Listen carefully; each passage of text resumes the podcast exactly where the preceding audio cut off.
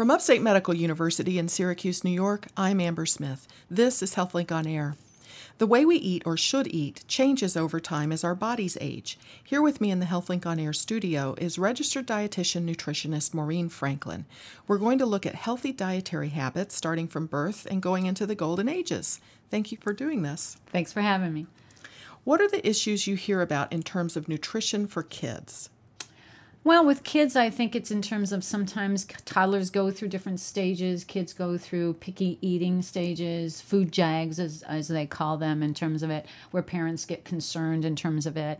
And you know what? What are you going to do if your kid only will eat one certain food in terms of it? And I think that's a normal thing with you know childhood and what happens. It's uh, kind of that.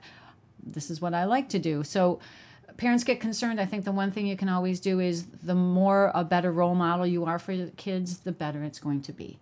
Um, as I was doing this talk, I thought of my mom, and I love spinach, and I always thought she loved spinach. So I got to be a grown up, and she said to me, "I hate spinach," and I thought, "Oh, okay, but I love spinach." So I think that's an important thing because sometimes when I talk to people, they're like, "Oh, I never had vegetables in my life, and I don't like vegetables." So I think the more we show our kids, and it's not to say you force a food on a child; it's just keep introducing a thing. They're going to make their own preferences, just like you do as an adult. But as a kid, I think we need to offer those foods to kids and show them. And I also think it's important with um, kids to get them excited about food. I think there's a lot more in schools that are doing as far as nutrition education. And I think that's a thing. Get them involved. You know, have them try a, a star fruit that they've never done and show them how to cut it and what it looks like and taste it. Those kinds of things. Because I think that's the thing it's helpful for the kids to know about good nutrition. And sometimes I think what kids can do is when we teach them in schools, they can bring things back to their parents also. So, did your mom eat spinach? She and, ate spinach, and, and, I never knew it until I was older that she hated spinach, but I thought it was so cool of her. Wow. and my son loves spinach, so. All right. Well, I know um, added uh, sugar is an issue that comes up. At what point is it? I don't know. What age should a should a child or, or should they ever um, get I don't know, drink that has added sugar in it. Well, I think we need to look at those choices in terms of are you offering your child a fruit punch, a fruit beverage, a fruit drink, or a fruit juice? Or a fruit, all right. When you get into punches, beverages, drinks, we know that that's where the added sugar component comes in. Um, are we offering smaller glasses of fruit juice and then maybe water? What are we looking at in terms of good water intake? So I think added sugars is a is a concept for everyone. We all need to look at it because I think it can be easily get into our diet without us thinking sometimes. Um, so I think for kids, yes, look at what you're offering your kids as far as beverages. What are your snack choices for your kids? Are you offering, you know, some fruit and maybe they're not ready for um, an apple yet, but they could eat maybe some chopped pineapple or canned pineapple packed in its own own juice, which can be a great choice as far as snack foods. I remember growing up, water and milk were sort of that the was it, key. kind of. Right. Yeah. I think we grew up, if you got a soda, it was like a yes. treat. Big treat. Like you had to go to the movies and get a soda. so, what's the best breakfast for kids? What do you recommend? I recommend what kids are going to like because I think that's an important thing. I think breakfast is a very important meal. Um, maybe it's going to be eggs, maybe it's going to be peanut butter, maybe it's going to be oatmeal, maybe it'll be a cereal. But again, that's where we get into the added concept. What kind of cereal might be a healthier choice for your child instead of something packed with a lot of sugar? Um, maybe we can make it more fun and we can put our own bananas in it and, and a few raisins, those kinds of things. Maybe we can make it fun and put on our peanut butter on toast, we can put some bananas and raisins and make a smiley face, and we're getting again more more variety in those kinds of things. So it really depends on those preferences and what your child likes. And I know with today's age, it's all about we've got to have something quick.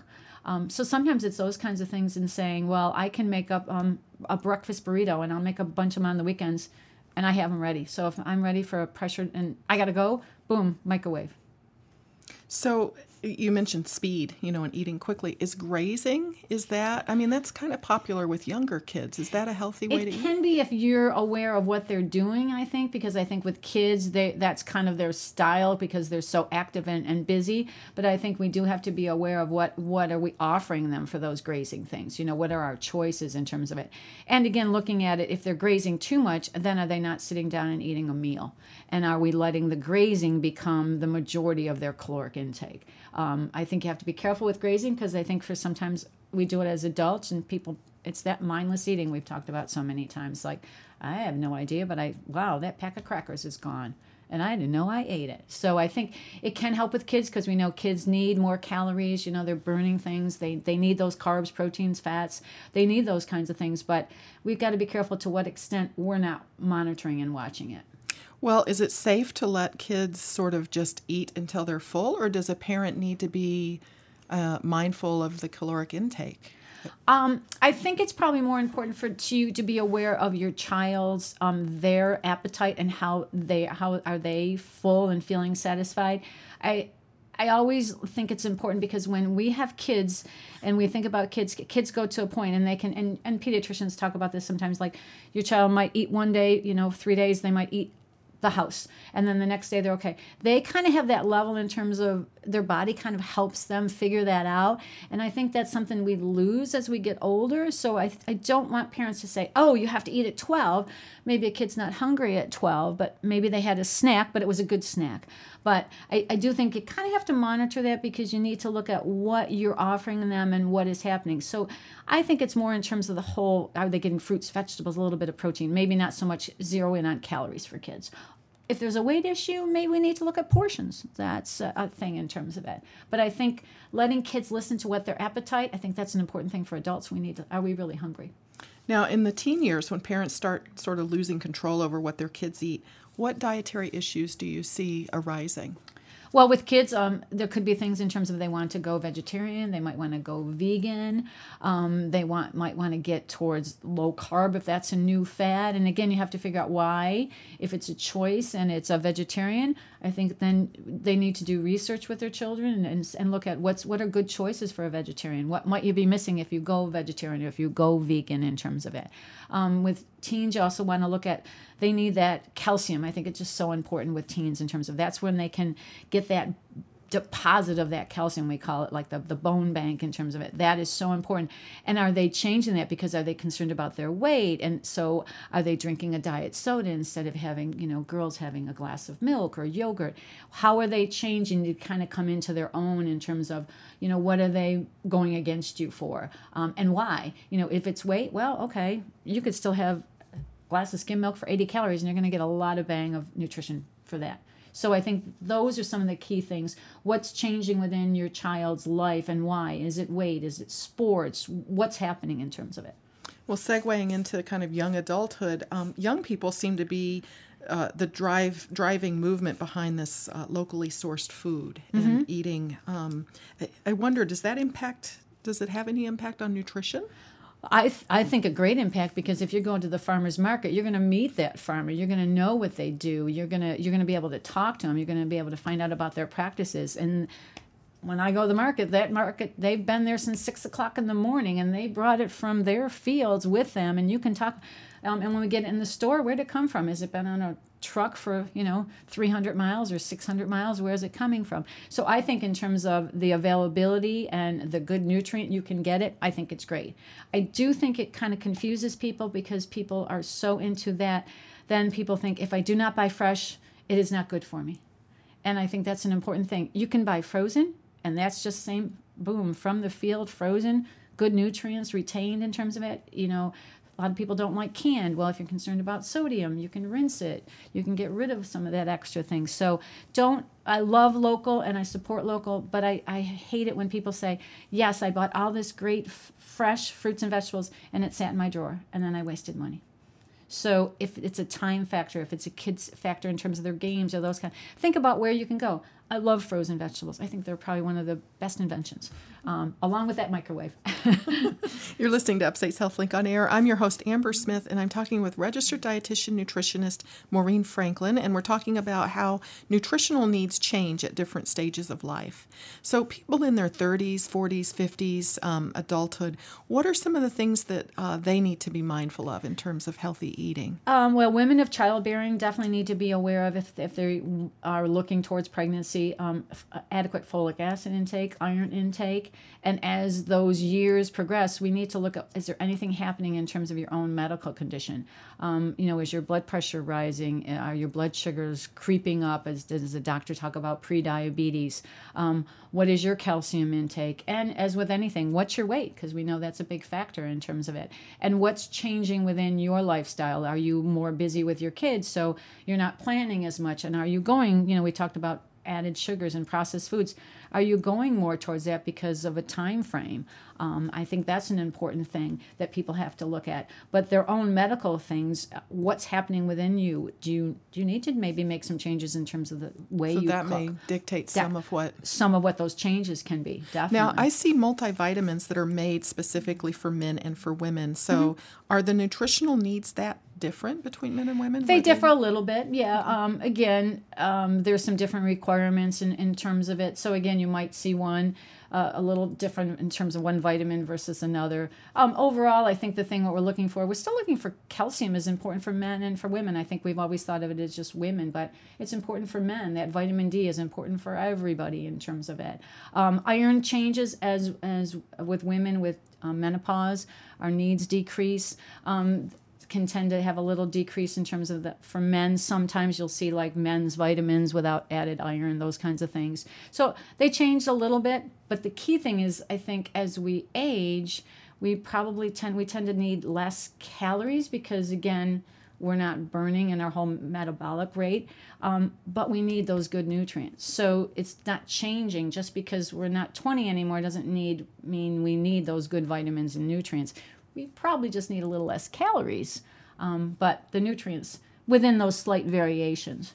Well, as people, as we get into senior years or retirement years, um, as people get older, they, they do seem to eat less. Is that They- because they don't need as many calories? Well, or- some can be, they might not, but it also can be, um, they might have a decrease in terms of their taste buds. They might have a decrease in terms of their appetite, maybe due to medications. Um, isolation, I think, as people get older and they're not seeing people, no one really likes to cook for themselves. They don't like to cook for one meal. Finances become an issue. So I think that's an important thing. That can change your eating pattern. And again, with that, you can be susceptible to possibly nutritional deficiencies because of that.